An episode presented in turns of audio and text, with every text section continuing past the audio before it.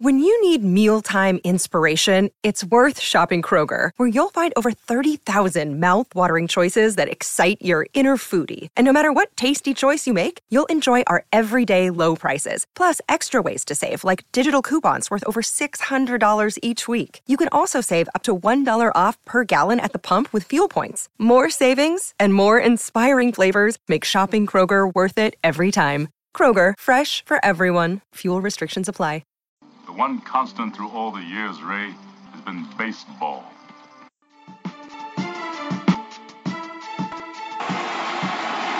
It hasn't happened at Fenway Park for 95 years. The Red Sox are world champions.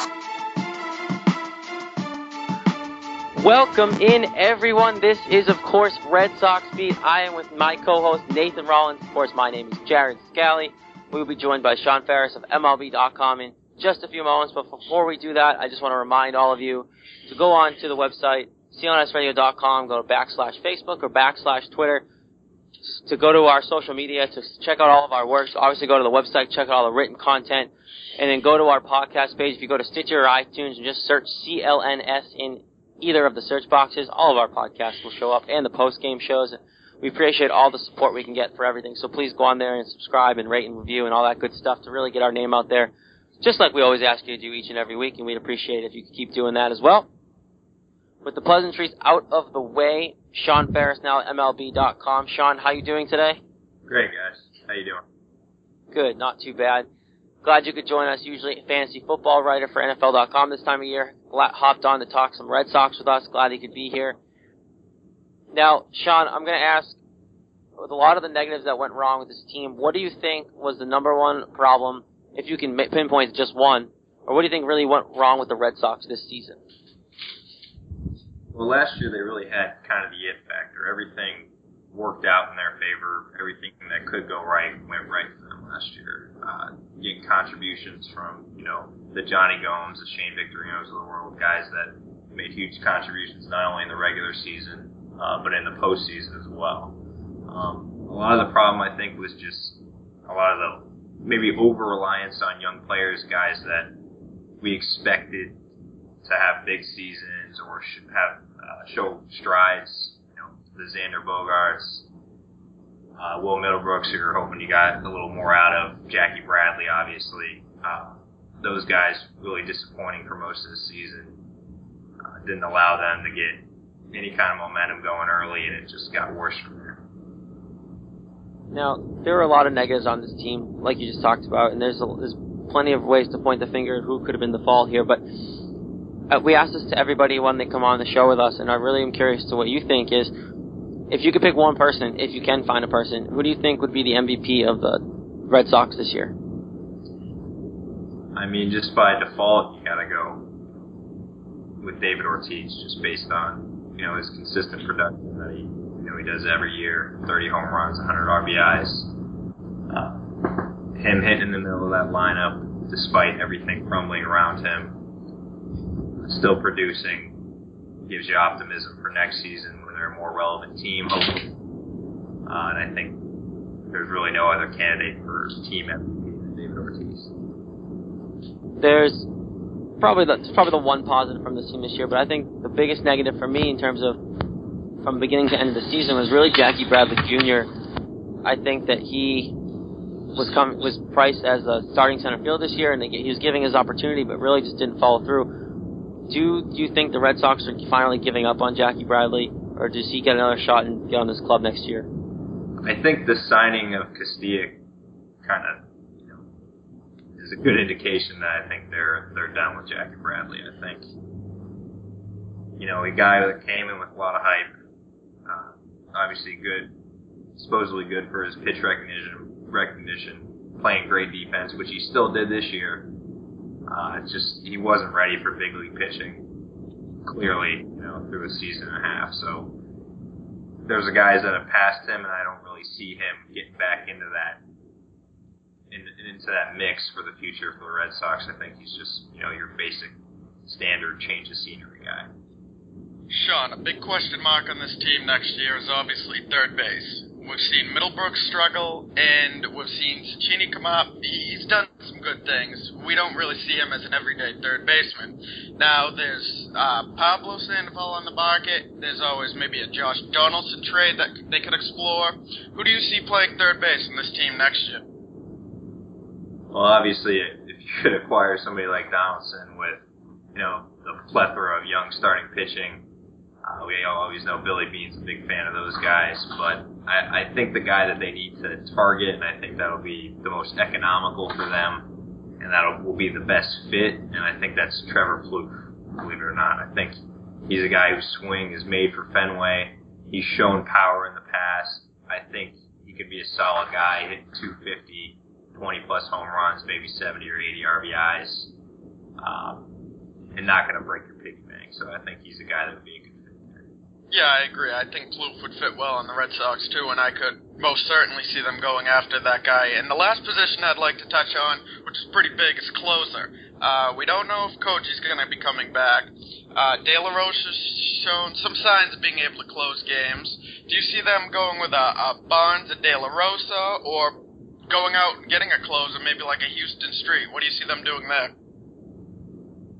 Well, personally, I think I think they bring back Ewing. I think, despite you know the way he kind of fizzled down the stretch last year, I think he's at his best when he's pitching, you know, in a pennant race as a contender. I think he's shown obviously over the past couple seasons, and you know, obviously the great 2013 and he was very good for the early part of 2014. I think he can he can be a guy that still shuts the door at the end. I think they need to bolster the bullpen in other ways.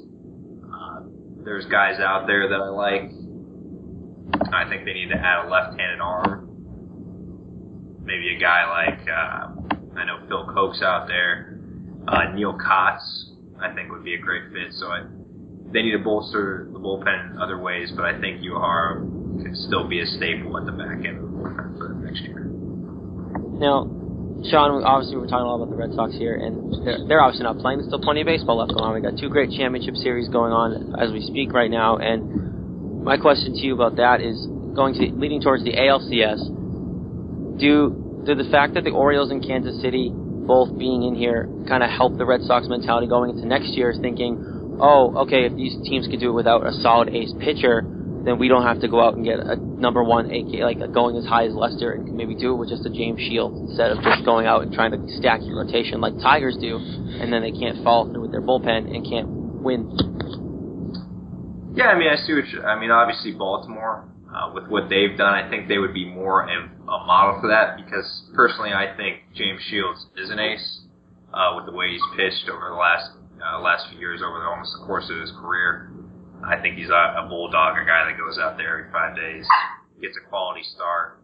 I like his demeanor on the mound. I also like his leadership. So that's a guy I would love for the Red Sox to sign, uh, knowing that he's available, even maybe even over Max Scherzer. He's the guy to me that I think they need to target the most because he's pitched in the AL East before. Uh, he has that experience.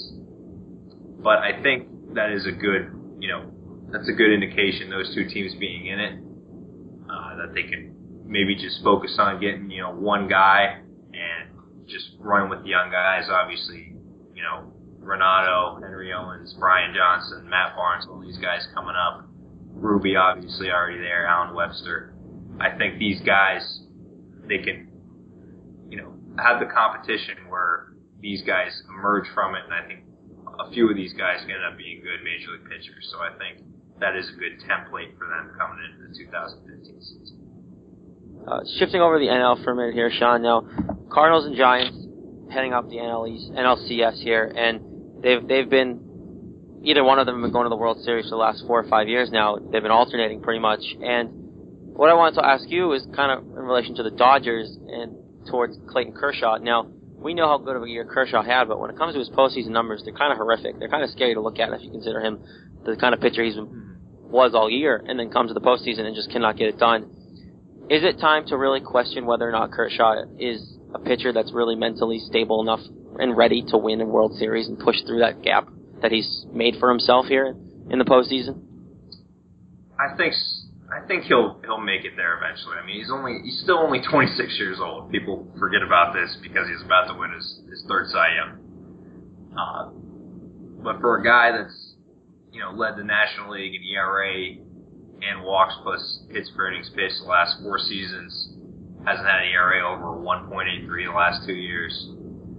Uh, it's, it's obviously been disappointing. Uh, you know, we talked about the, the horrific numbers. You know, 5.12 career postseason ERA, and even in when the, the lights get a little bit brighter in the championship series, the ERA of 7.23. So, I think, excuse me, I think it's more, it might just be a little bit misfortune for him because I think he'll, he obviously has the talent and the ability and the composure and the poise to to pitch well in big games. Um, but you know, this could the longer this goes on, the harder it's going to be for him. And if he doesn't maybe break through next season, if, assuming that the Dodgers make the playoffs again next season, then I think it could start to become a real black hole on his legacy as a pitcher. Yeah, it's just really scary to me, Shawn, to see this guy who dominated all year and no one could really touch him, and then all of a sudden he just gets lit up. Not in, his standards, lit up really in the postseason, and you know, has only one win in his career postseason start. So it's really hard for me to sit here and not at least not question it. And that's why I bring up bring it up. But staying with the Dodgers here for a minute, uh, uh, big news. Not really. I guess it's big news, but comes kind of hits here at the Red Sox Nation as well. Josh Beckett announced that he was going to retire after the season. Now that once they were knocked out, he announced he's retiring. He's not going to pitch next year. It's kind of a two-part question. Do you think it's the right decision, and how does it affect the Dodgers next year? And then how will he be remembered here as a Red Sox? Will he be remembered as the guy that won him the World Series and came and did a great job in that sense, or is he going to just be remembered for fried chicken and beer? All right. So first off, I think it was the right decision for him to retire, mainly because he hadn't pitched 200 innings or even close to it. uh, since since 2009. So he had been in and out on the DL multiple times. Clearly, his body was breaking down. Whether that's through chicken and beer, I don't know. But he, he wasn't going to be a guy you could rely on in the rotation. I think he knows that, and I think he knew that. That's why he decided it was time to hang it up.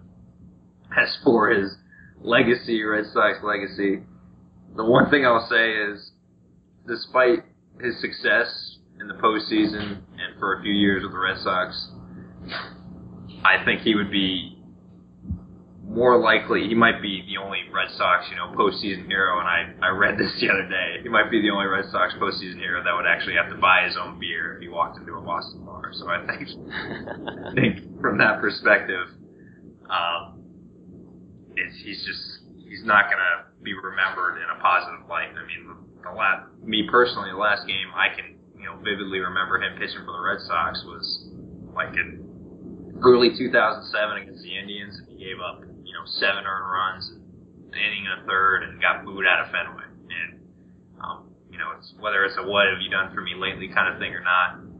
It's just he's not a guy that I see on the same threshold as you know David Ortiz, Curt Schilling, all those guys. Just not for me. Yeah, I think a lot of fans are gonna kind of look back, say thank you, but remember what he did to ruin the Red Sox as well. I kind of have to go on that route. But one more thing before I let you go, Shawn. I want a World Series prediction from you. Who do you have going? Who do you have going against each other? And who do you have bringing home the championship this year? I got I got the Royals versus the Cardinals. I got a nice uh, Missouri matchup. Take that, East Coast West Coast media. Nice Midwest matchup for uh, for everybody. I think. Uh, and after that, from that point, I, I got the Royals in six games. I think, like the Red Sox last year, they just kind of have the it factor. Guys stepping up, you know, they're running all over everybody. They have, you know, they're 13 out of 16 stolen bases. No other team has more than four stolen bases this postseason. Uh, they do the little things. They get clutch hits. They have a great bullpen, obviously, with guys, you know, everybody going 98 to 100, 7, 8, 9. Uh, everything I see from them just puts them on a collision course to the World Series for me this year. Yeah, I have to agree with you, Shawn. The Royals, I've been rooting for them for a while now because, like you said, they kind of have that it factor for me too as well. You just notice it, and they, you kind of see a little bit of 2013 Red Sox in them. So definitely something to look forward to. The rain out postponed game for them, but that game, that Series continues now. They play a bunch of games in a bunch of days in a row now because of the rain, but either way, definitely something to stay tuned to. Shawn, I want to say thank you again for joining us and hope to hear from you soon. And again, thank you and hopefully you have a good day. Absolutely, guys. Thanks for having me on. All right, that was Shawn Ferris of again of MLB.com. Side note, he does give good fantasy football advice, so if you need to hit him up for that too, go for it. He's it's definitely a good guy. He's helped me out a couple times, so uh, definitely hit him up that way. But definitely a good baseball writer for MLB.com. As you notice, he really knows his baseball. Now, Nate, one thing we just touched on him with him was Josh Beckett. What do you think Josh Beckett's legacy is going to be as a Red, uh, looking at his Red Sox situation after he retires? Well, well, now that he is retired you know, I think it'll be middle of the road. I mean, this guy was one of the best postseason pitchers that the Red Sox had ever seen when he came over here. What he did in the World Series run was just spectacular. And I mean, you know, I think a true Red Sox fan won't forget those moments. And I think I don't think they'd let that overshadow the you know fried chicken and beer, whole Bobby Valentine, all this stuff. I mean, I think this guy will go down as as uh, one of the best Red Sox postseason pitchers to pitch, and quite frankly, you know he's got the World Series to prove it. So I, I just don't think the fans will brush that aside. Yeah, he now has two World Series, I believe, because they won. He won one with the Marlins, right? Yep. Uh, if I'm correct. So now he has two World Series. I do say that a lot of us will remember the fried chicken and beer, and partially you're just going to remember him for being a good friend because that's why they all did it because they got along so well. So I think Josh Beckett, for me, I'm I, obviously for us at least, we're going to remember the good stuff from the pitch, him pitching well in the World Series and just being that guy for us for so long. I think a lot of us are going to remember that. Obviously, we'll never forget the chicken and beer situation. And like Shawn said, it'll probably be a guy who has to pay for a beer. Maybe not. Maybe maybe some bartender in Boston will say, "Hey, this one's on us," because and just make a joke out of it. Who knows? But another thing, I'll, I'll also never forget that sign from outside of the Popeyes at Fenway, official home of the Boston Red Sox official chicken vendor, whatever it said. But it was a great sign, and I really good call there by Popeyes for pulling that one out. Um, but yeah, Josh Beckett had a decent year this year. Looked good until he had some injury issues, and that's realistically why he's retiring. But did throw the no hitter this year, so you can also add that to his resume as well. Um, but I, think he, I think Shawn's right. I think that he really does need to hang it up. I think it's that time. I think overall his career was success. It was a success. It was a great success, and I think that he really showed us why they got they went after him in the first place. They why they traded Hanley Ramirez away to the Marlins to get this guy. They, you, he showed you why he was such a great pitcher, and he showed even in in L.A. Once he got out of Boston, they let him pitch a little bit, and he got healthy for a little while out there. He pitched well out there for the Dodgers. So I'll definitely have to give him his tip of the cap. I don't, I don't know about Hall of Fame numbers.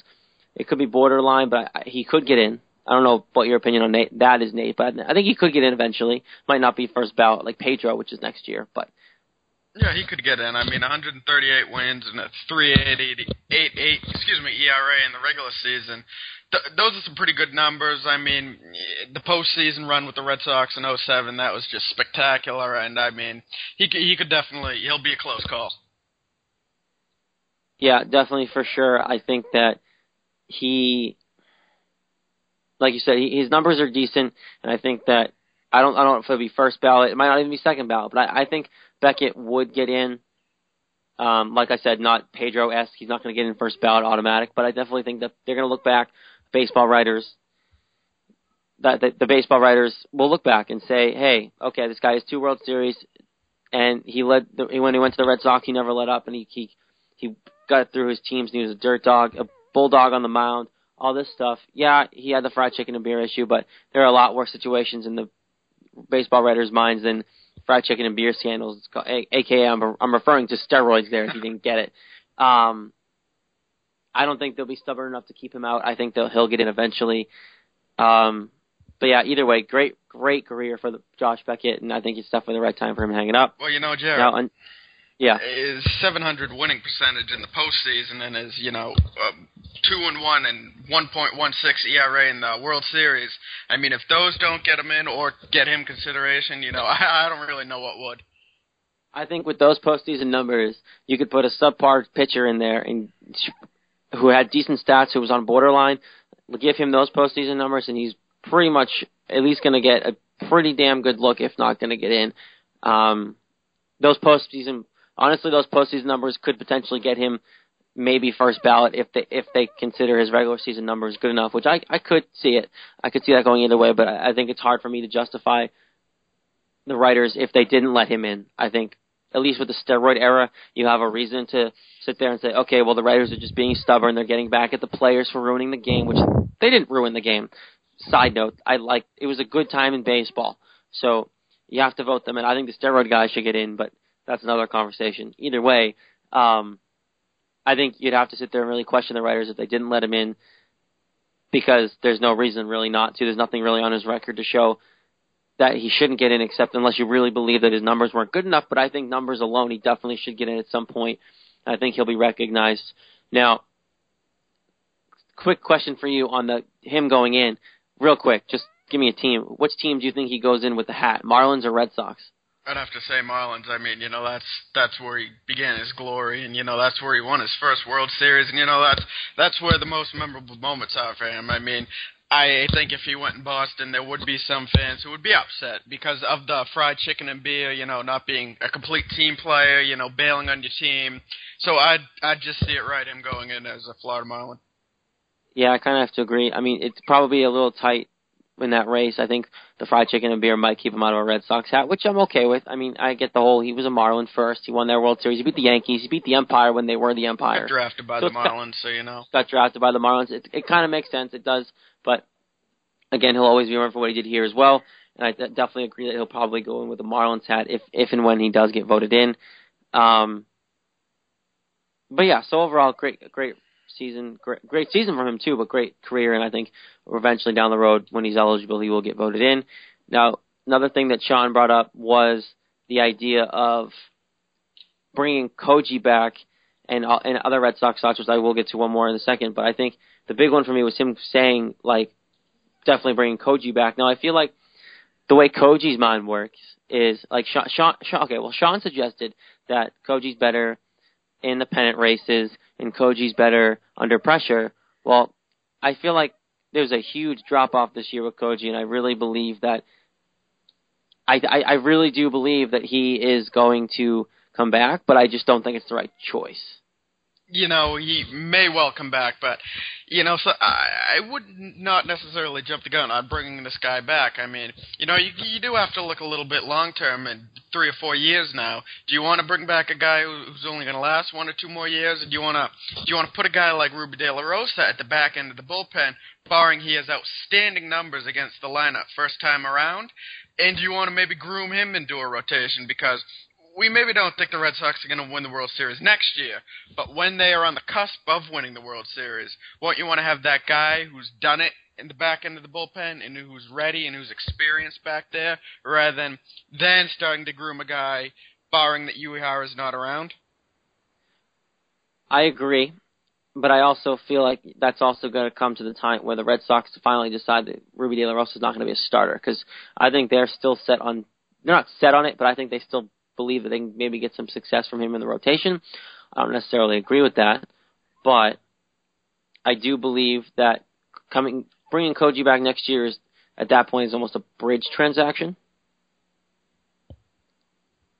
More than anything, I think it's more of a bridge year. I think it's it'd be in terms of closer position. Now, if the Red Sox were to contend next year, like we believe they will, um, now that this year is out of the way, I, I think that he realistically would help next year. In the short term, it would be nice to have him if they do contend and get back to there ne- quickly next year. But overall, they do need to start worrying about after Koji because I think more or less he's going to have maybe one more year in him here with a decent amount of talent. So I think for me, Rubby De La Rosa has got to be that option to start grooming him now, and I think the Red Sox need to really consider that. Um, but that's also another thing to look forward to. Now, the biggest thing that I kind of asked Shawn was the whole Clayton Kershaw issue. Clayton Kershaw is really is really screwing himself over in terms of career in the postseason stats. He's okay. Let, let's put it this way: career uh, ERA this season was a 1.77, 21 wins, 239 strikeouts, and then you come to the postseason, lay an egg. I think he's like one and four or something like that now, career all time in the postseason. it's bad. And like Shawn said, I have to I have to agree. I think next year's the year if the Do- next time. Oh, but put it this way: next year the the Dodgers get into the playoffs, most likely next year. He's got to prove something new. He's got to do it. He's only got one more shot, or people are really going to start worrying about this kid. Yeah, I think he does. And, you know, a, a big move that the Dodgers did make today was bringing in uh, ex Rays GM Andrew Friedman. Now, I think he's going to help in the development of Clayton Kershaw because this guy's worked with some of the best pitchers in baseball. I mean, you got the Matt Moores, you got the um, David Price, you got the Hellicksons. This guy knows how to develop pitch- pitchers. This guy knows who to bring in at the back end of the bullpen, who to bring in into the bullpen in general. And I think once he starts to make the moves during the regular season to, you know, shore up that bullpen, that will take some of the workload off Kershaw, you know, really cut down his innings, and I ultimately think that'll lead to less injuries for the the young 26 year old. And quite frankly, I think once the postseason hits, he won't be up there in the the 240 innings. He'll he'll be down near the 200s, the 210s, and he'll just be ready to go, and he won't be fatigued. Because I think that plays a big factor in why he struggled in the postseason. Yeah, I I think fatigue definitely has something to do with it. I think I think that he, um, you could you can't you could see it kind of in the sense that he really, um, that's what I'm looking for. The look on his face, I mean, yeah, you, you could, could you tell could you could see this you could see the struggle. It was definitely a struggle for um for him to really pitch well, and I I think that hi- the hiring is definitely going to help, and I think they really need to manage um him next season. Now, it's not considerably all the Dodgers' fault. I'm not throwing it all on the Dodgers. I think there is some responsibility in his sense, and he really needs to realize um, that he's in the postseason. I know he's trying. I, I'm not saying he's like, oh well, now I'm going to stop trying. I'm so good. I'm not kind of throwing that on Kershaw, but I think that he really needs to really grind it out. And I get he's tired. He pitches it once every five days.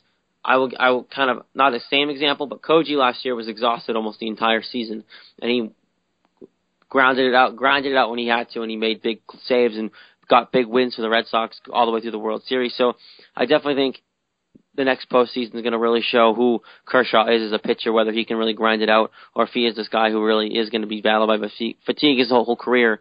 And that also becomes another concern for the Dodgers, whether they have to start managing him so early in his career versus not having, he's not even over 30 yet. So if you have to start managing him now, I think that's definitely a major concern long term when his, when you have to consider how long you want to have this guy around. Now, obviously, I'm not saying shop Kershaw. Like he's a great, he's an ace. He's a great pitcher, but it's definitely something to be concerned about and have on their ra- radar going forward. Now, I definitely want to uh, move on with the playoffs. Before I do, Nate, um, I'm throwing one at you really quickly here because I just definitely didn't tell you this beforehand, but I think you'll be okay with it. Uh, Chip Hale was hired as the Diamondbacks manager um, recently, and I want I just kind of want to get your quick thoughts on it. I think it's a good hire, but I definitely think the Diamondbacks need a couple years now to really transition into being a a good team again.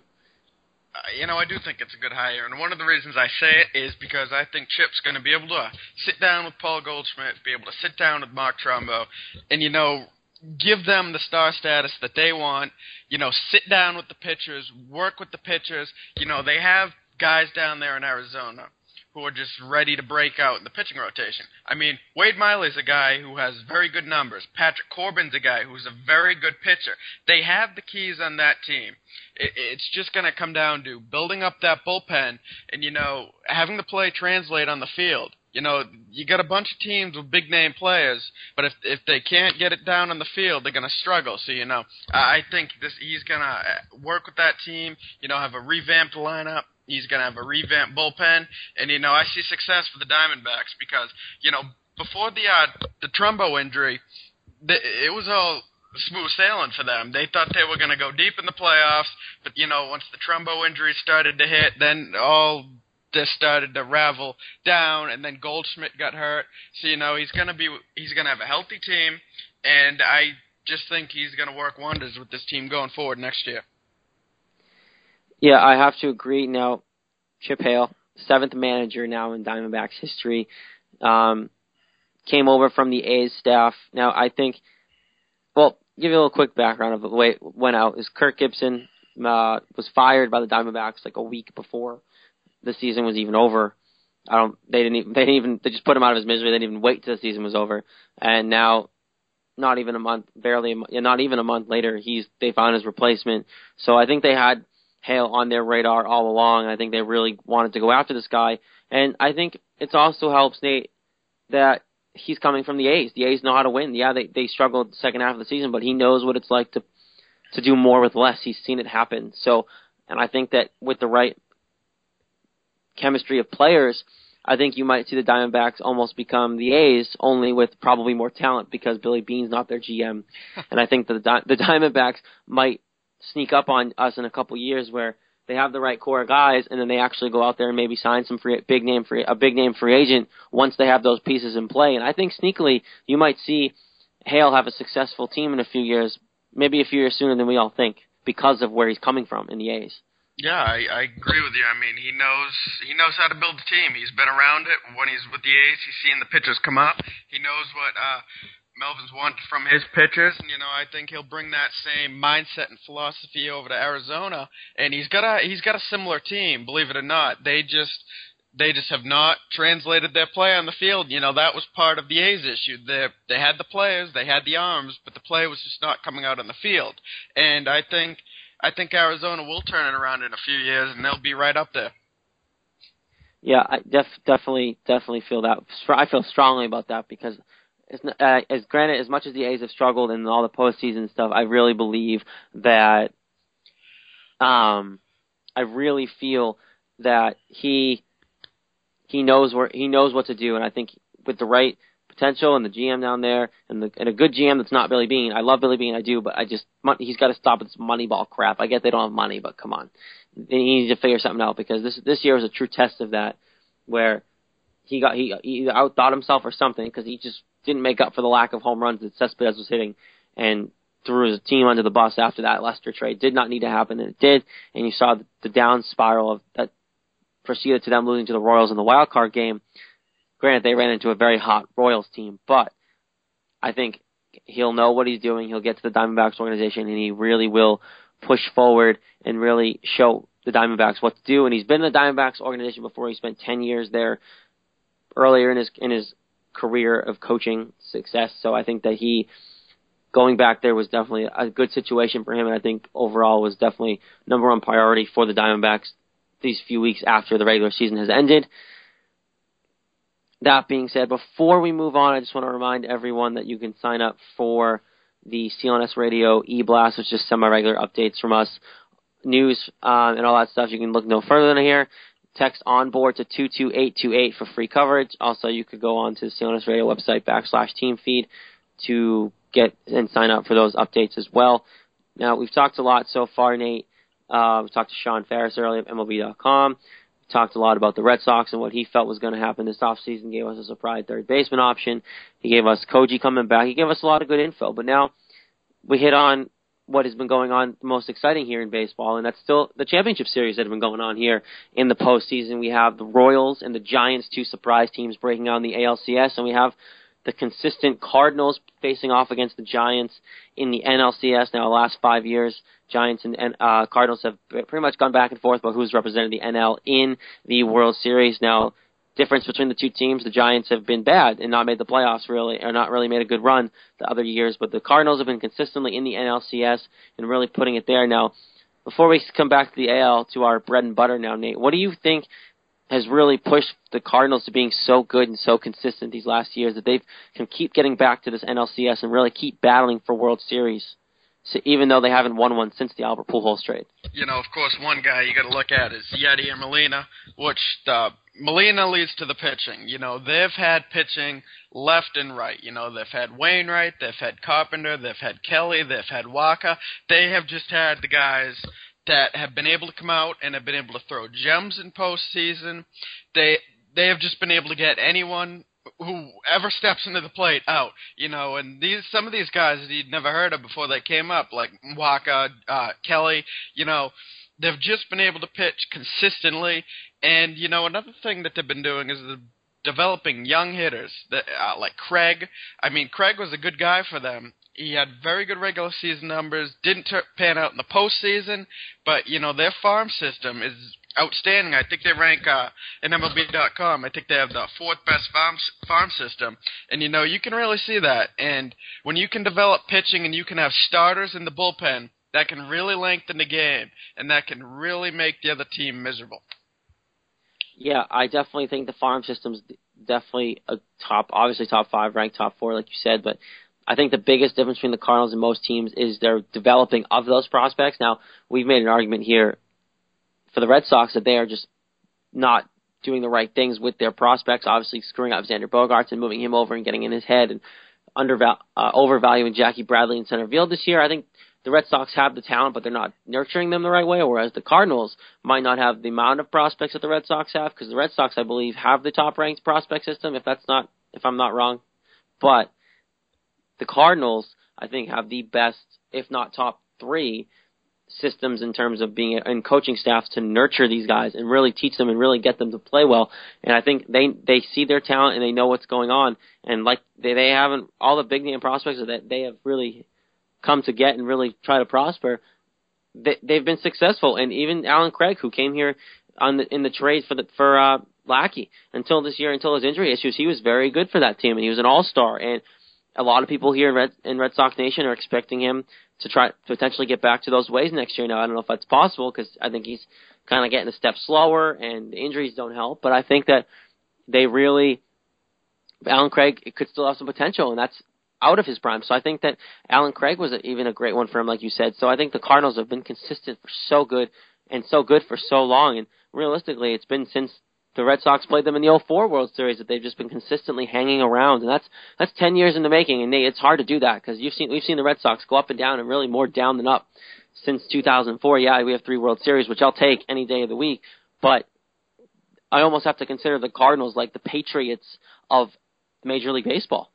Yeah, I agree. I mean, they're just stuck to their ways. They develop players left and right, and you know they always seem to be there. You know whether they're winning it with a Chris Carpenter on the mound or whether they're winning it with a Joe Kelly. I mean, it's just unbelievable what that team's done. It really is, and it, it's intriguing to see them going forward here against the Giants. I have to say I'm definitely picking the Cardinals in this NLCS due to that consistent factor. And but no, the Giants aren't looking and, too good right now. No, I definitely think that Yadier Molina not being in tonight's game and moving forward, who knows? They're keeping him on the roster in hopes that he will play in the NLCS. And also a tidbit there: if he was to not stay on the NLCS roster, he would not be eligible for the World Series. So I think part of that move is to say they have faith in their team to get to the World Series, and then hopefully by then Molina will be healthy or somewhat healthy enough to play and really get his factor in. Because to Molina's point another big thing he's factor, like you said, the pitching is a big thing. He really knows how to call a game. He, catchers and pitchers really have confidence in his catching, but you also have to realize that this year, I forget the exact number, but I noticed that teams have the fewest stolen bases when playing the Cardinals because of Yadier Molina. He knows how to throw guys out at second base, and teams just at this point have stopped trying. You know, you noticed it. The Giants steal, have stolen a decent amount of stolen base, bases this year, but against the Cardinals, they haven't made the effort until hopefully for their sake, they start get get it going now. AJ Pierzynski is going to be catching Lackey in Game Three, and you have to think that with La- one with Lackey on the mound, and two with with I know Pierzynski has a decent arm, but with Molina not back there, you got to think that they're going to start running now. And Molina really does. Back to Molina, he really does know how to throw guys out, and he has that eye. I think that's another big factor too, Nate. Yeah, I, I mean, I agree. I think teams will definitely take advantage of the Cardinals. Oh, the Giants, in particular, without Yadier Molina. I mean, this is a catcher who goes out consistently and hits 300 to 315, and you know, just just throws out about 85% of the runners, which he throws out runners at a ridiculous rate. He has one of the fastest times getting the ball out of his glove and delivering it to second base. And you know, right now they're really missing his presence. I mean, I'm just looking at the score right now, and they're uh, down four nothing. I mean, you can definitely see. I think they're a team who loses a little bit of confidence without, you know, arguably their best player in the lineup. Yeah, Molina has definitely been. Is the heart and soul of that team as well as considerably the best player, like you said, and like you said, bottom second inning, and they're already down four nothing to a Giants team. Yeah, it, you expect the Giants to at least win one of maybe if not two of these games at home, considering this is the first game they've played in San Francisco this series. And the Cardinals were uh, honestly after Molina left game two, they were lucky to squeak away with a walk off homer in the bottom of the ninth. The Giants came back and tied it in the top of the ninth, and really, I really believed in that game that the Giants were going to come through and win that game. I thought there was all the momentum was on San Francisco's side. Molina had just left the game, and there already been a, a few pass balls, and the fast ball was one that caused the game to be tied. So I think that the Cardinals really took advantage of the situation and really kind of squeaked away with a win in game two to tie the series up. But like you said, Giants up four nothing now and potentially winning this game. And I think that the Giants have to think that they have the upper hand now with Molina not healthy, if not playing in the rest of the NLCS at all, depending on his situation. But the Giants have looked good so far. Now, one thing I want to talk about is my guy. I love him, love him to death. Great pitcher, Jake Peavy. Love Jake Peavy. I'll always tell people I love Jake Peavy. You know how much I love Jake, Jake Peavy. Nate, he's my guy. He's a workhorse. I love pitchers like him. I love his intensity. He's like the Kevin Garnett of baseball. He yells at himself, curses at himself, and everyone just knows to ignore it because he's talking to himself. It's the best. I love it. That's why I'm a big fan of him. He didn't pitch too great the other night, but he didn't pitch horribly. Only went four, in, four. I believe it was only four innings, but I think it was just because his pitch count was so high. And then the battle of the bullpens took over. But I think Peavy has looked good so far this postseason. I don't think there's any way to dispute that. And I think he's going to have a big hand in in helping the Giants get past this consistent Cardinals program. Yeah, Jake Peavy has pitched very well since going over to the Giants, and he's really revamped that pitching rotation. I mean, the the, the rotation seemed kind of dead, to be honest with you, before Peavy arrived, and um, you know he's been a great complement in the rotation.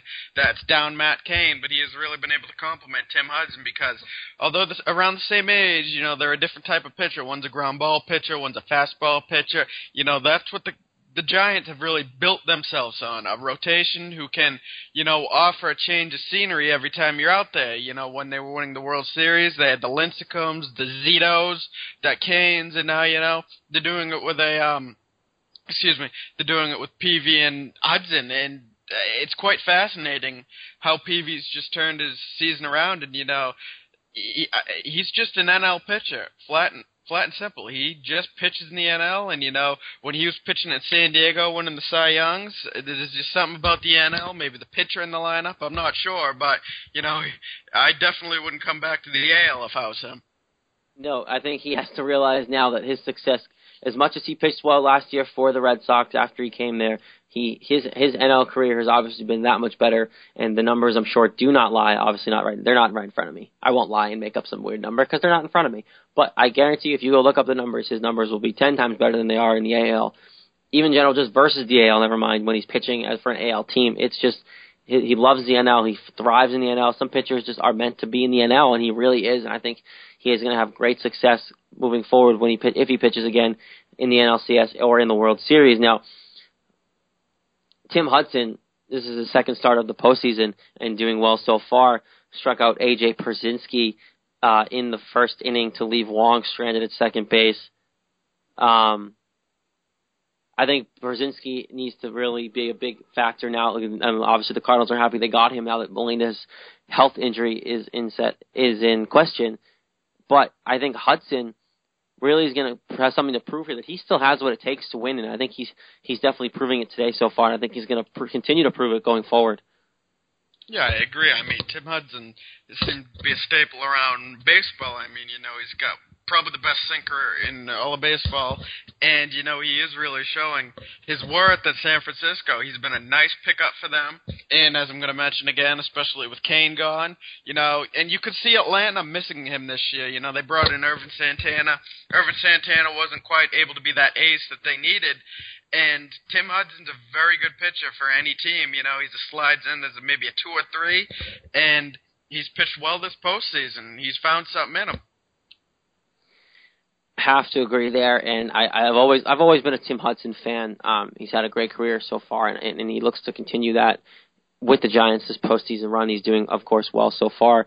Um, shifting to the AL here, Nate, because who would honestly, honestly, and this is our bread and butter because we cover the Red Sox, so we, we obviously more NL people. At least in my opinion, I am more of an NL person and a fan than NL, and I like the style of baseball better, but Kansas City Royals and the Baltimore Orioles are playing in the ALCS. At the beginning of this year, if you told me, if you told Nate, if you told anybody here, anywhere, and who was a baseball fan, said Baltimore Orioles, Kansas City Royals, ALCS come October, mark it down. We all would have laughed in your face and said you don't you don't really get baseball. Go watch some other sport, because no one in their right mind would have picked the Royals and the Orioles to play each other in the ALCS. Never mind the Royals or the Orioles to make the playoffs. I definitely I had the Orioles pretty uh, like mid halfway in down in the division this year, not making the playoffs, barely making a wild card if they did. Well, that being said, they're over 90 wins on the season and made the and won their won the AL East, which was awful besides them this year. But pretty sure most people didn't pick them to win because most people probably picked the Red Sox or the Yankees to have a good year, with the Rays always being that pesky team who doesn't go away. But this year's division was not normal. This year's ALCS is not normal with the Royals playing the Orioles. The Orioles haven't won a home game. They just lost two in a row in the ALCS at home what is it with these Royals, and what is it that's really going to probably put them in the World Series and potentially win a World Series for the first time in a long time, Nate?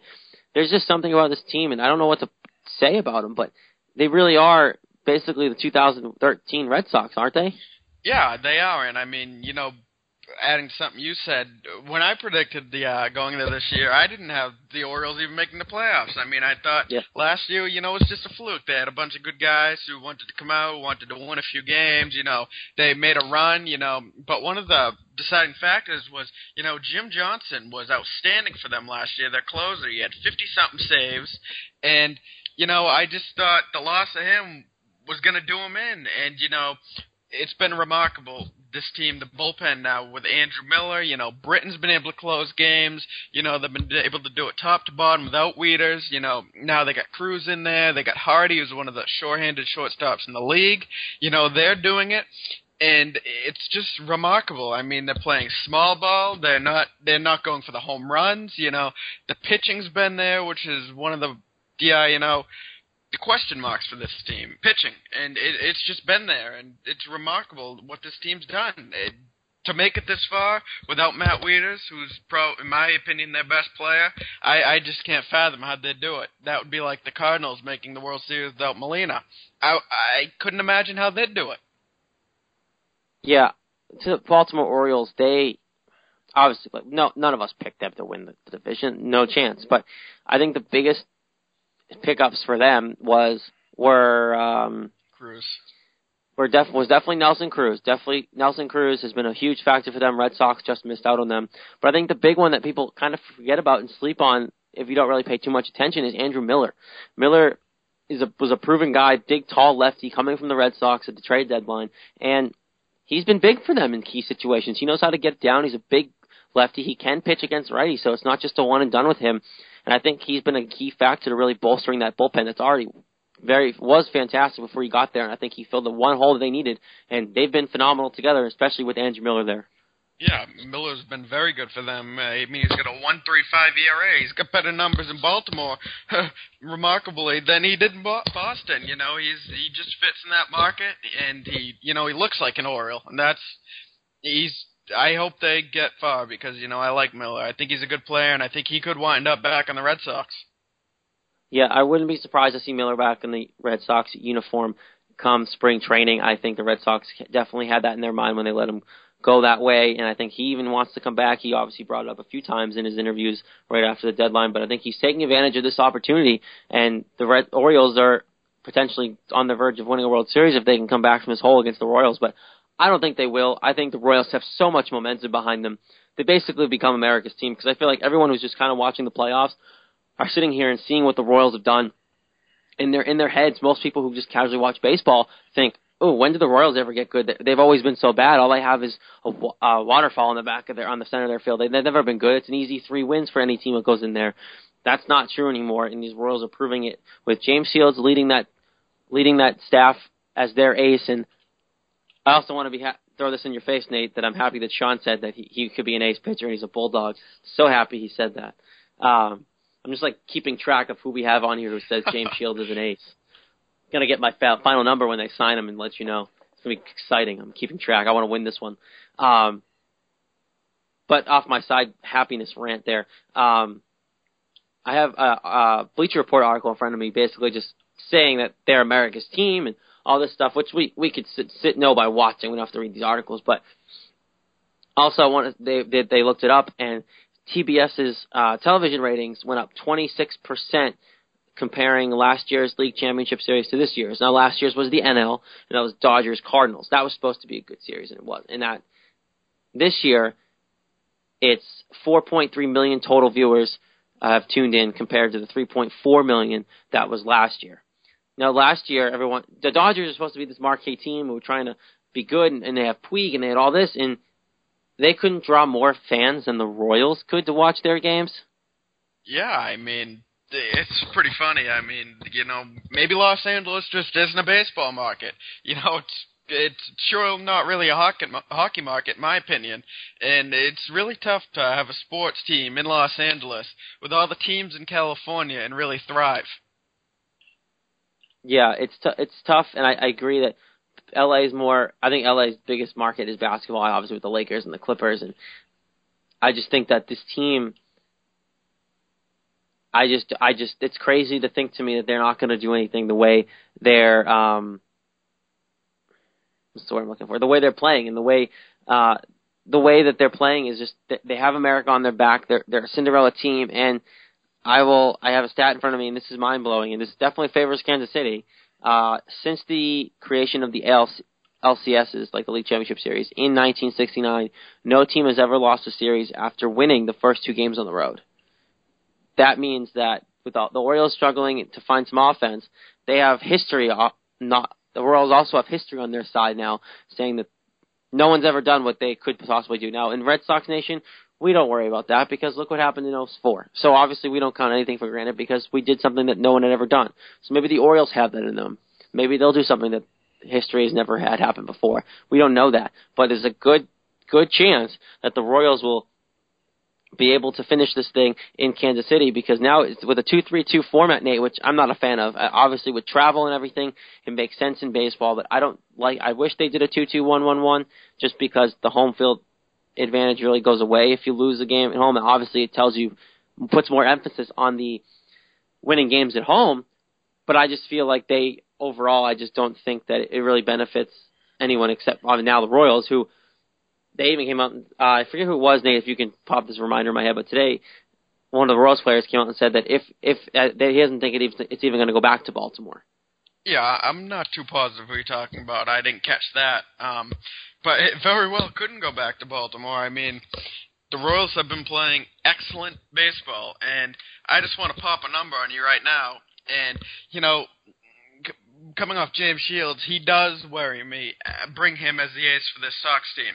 I mean, I've seen him struggle in the postseason, and you know, his last start only going five innings, allowing ten hits and four runs to a Baltimore lineup who's not very deep, that worries me. That worries me anchoring the top of the Red Sox rotation if they are serious about making a deep postseason run.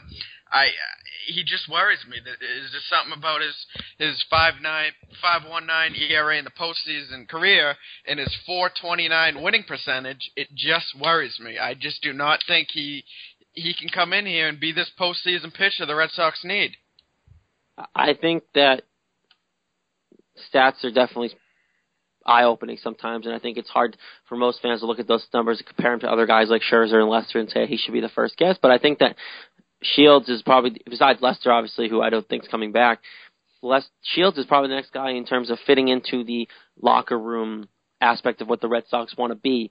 And if you can figure out a way to get a decent rotation with Shields at the top of it and have the offense be successful next year, which, which looks like it should be with what they have now and what they plan to add possibly, I think Shields can do one heck of a job leading this team in the postseason. Um, but it, it obviously uh, it is alarming that he can't get past this this Orioles offense that it, obviously, like you said, isn't too deep, but does have some talent. Now, I just looked it up, Nate. The uh, it was Jarrod Dyson, the outfielder for the Royals. Now he's obviously not really a key factor. He's the kind of the platoon guy for the Royals. So I don't know how much stock you take in that, but Jarrod Dyson did say that comments won't the fact that he basically said that they are not going back to Baltimore. Yeah, that's kind of funny, you know, a bench player doing the talking, kind of similar to uh, Brandon Spikes. Couldn't quite back his talking up. But uh, switching gears to baseball, I mean, you know, like I said, it very well may not go back to Baltimore. You know, tonight's game, I mean, this is do or die here. You know, Guthrie versus Chen. They, they've got to beat Wei Yin Chen. His is as mind blowing as his 16 wins are, you know, he's a guy who you got to bear down if you're Baltimore, and you got to play some small ball. You got to get runs on the board early, and you just got to build your lead. And you, no two ways about it. You have to beat Chen. Yeah, definitely a tall task, um, beating Chen, but I think they, I definitely think that's possible. Now, um, a lot of people have questioned questioned the Royals manager Ned Yost for his sometimes questionable decisions, but hey, small ball is working for them. Even though it's they're in the AL, they've been playing small ball all year, working the base pass, and really have a, a recipe for success. Do you still believe in Ned Yost as a manager of this team going forward, even if, whether it's not obviously they have the magic behind them, but obviously there were some iffy decisions made by him uh, throughout the postseason. Um, what am I going to ask you? Yeah, yeah. So what do you think that Ned Yost is still considered a top manager in this league now that he where he has his team going forward in the ALCS and possibly the World Series? Well, top manager, absolutely not. Uh, viable manager, average manager, sure. I mean, you, you got to consider a guy who's who's got his team in the American League Championship Series. You got to consider him a pretty good manager. Like I said, he's he's nowhere like a Terry Francona, in my opinion, or anything like that. But he's got his guys playing good ball. He's similar to Clint Hurdle, and down in Pittsburgh, you know, they got two teams, inspired fan bases, playing inspired baseball.